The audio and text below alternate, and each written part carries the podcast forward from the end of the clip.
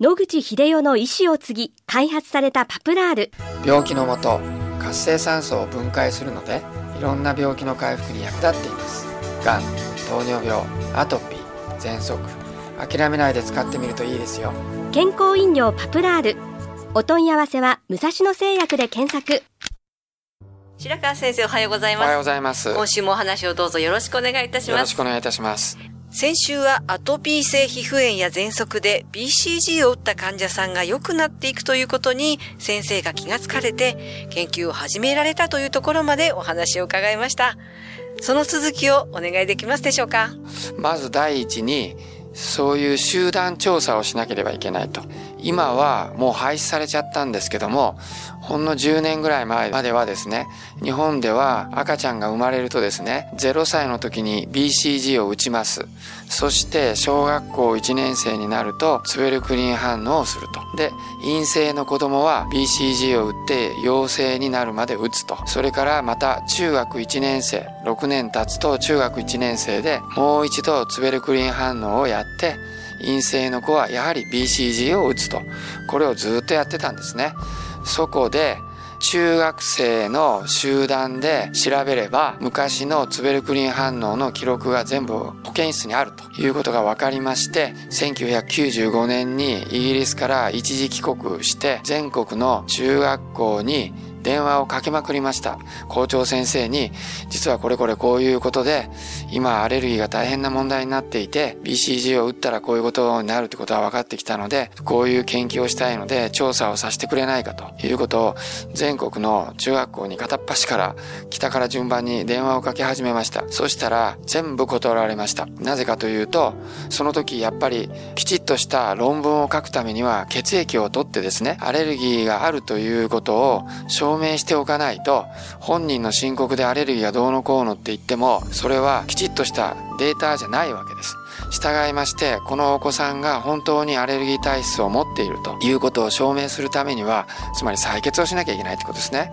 で、当時、子供さんに採血するっていうのは大変難しいことで、校長先生曰く、もし採血を何百人っていう子供にして問題があったら PTA から追及されたら我々持たないと。だからちょっと勘弁してほしいということで、どこの中学校も相手にしてもらえなかったんです。で、たまたま私が前いろんなことでお世話になった藤村先生、高槻赤十病院に勤めてた時の、まあ、上司である藤村先生がお知り合いだった、そのまた師匠になるわけですね。榎本先生って方が、たまたま和歌山赤十字病院、そこにおられまして、で、榎本先生にお電話しましたら、とっても親しい先生が、日高郡っていうところに医師会の会長をしておらっしゃるということで、寺田先生とおっしゃいます。その先生にお話しして、そういう研究をやってもいいよというふうに言ってもらったということで、大変ありがたかったのですが、そこで調査をさせていただくことになりました。で、血液を取って保健室に眠っていたそういう、まあ、過去小学校6年生と中学校1年生のツベルクリン反応の結果、それらを付き合わせて解析してみました。そうしましたら、予想された通り、アレルギーのあるお子さんはツベルクリン反応が弱く、アレルギーのないお子さんはツベルクリン反応が強くなると。そして BCG を打ってですね、ツベルクリン反応が陰性だった人が陽性になった群はアレルギーの率がぐっと下がると。つまり BCG がですね、アレルギーを下げるのに有効であるということが分かりました。ですので予想された通りだということで、それを論文に書きまして、サイエンスという雑誌がありますが、そのサイエンスという雑誌に投稿させていただきました。それで編集部からすぐに返事が返ってきて、素晴らしい論文だと。日本はこういう疫学の調査においてこんなことができるとは思っていなかったけれども 素晴らしいと思うのですぐに載せたいと思うということで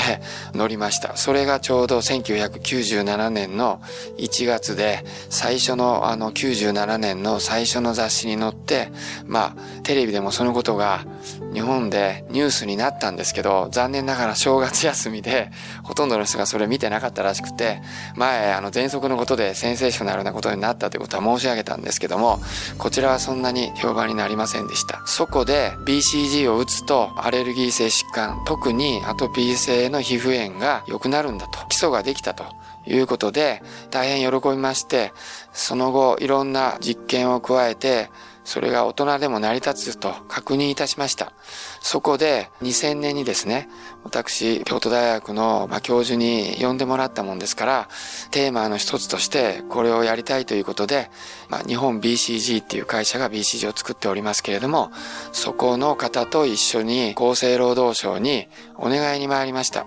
BCG を使ってアレルギーを治すという臨床治験をやらせてほしいと。で、うまくいけば全国に展開したいということを陳情に行きました。しかしながらダメと言って断られました。なぜかといううと BCG っていうのは薬の基準で言うとワクチンに相当すると。で、日本では当時、ワクチンの臨床試験はしないということになっていると。これは門前払いの話になるからダメだと。そんなこと言わないでくれっつって何回も陳情に行ったんですけど、認められませんでした。なので、私、困ったなということで、じゃあ BCG で何かっていうと結核菌の成分ですよね。ですので、そういう TH1 反応を強くするというものがあれば、アレルギーが治せると。じゃあ、体の中で他にそういう場所がないかと考えたら、あ、腸内細菌がいるよと。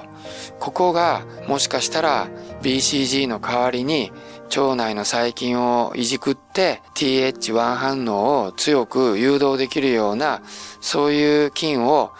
誘導することができればアレルギーのお子さんを治すことができるのではないかというふうに考え至りました。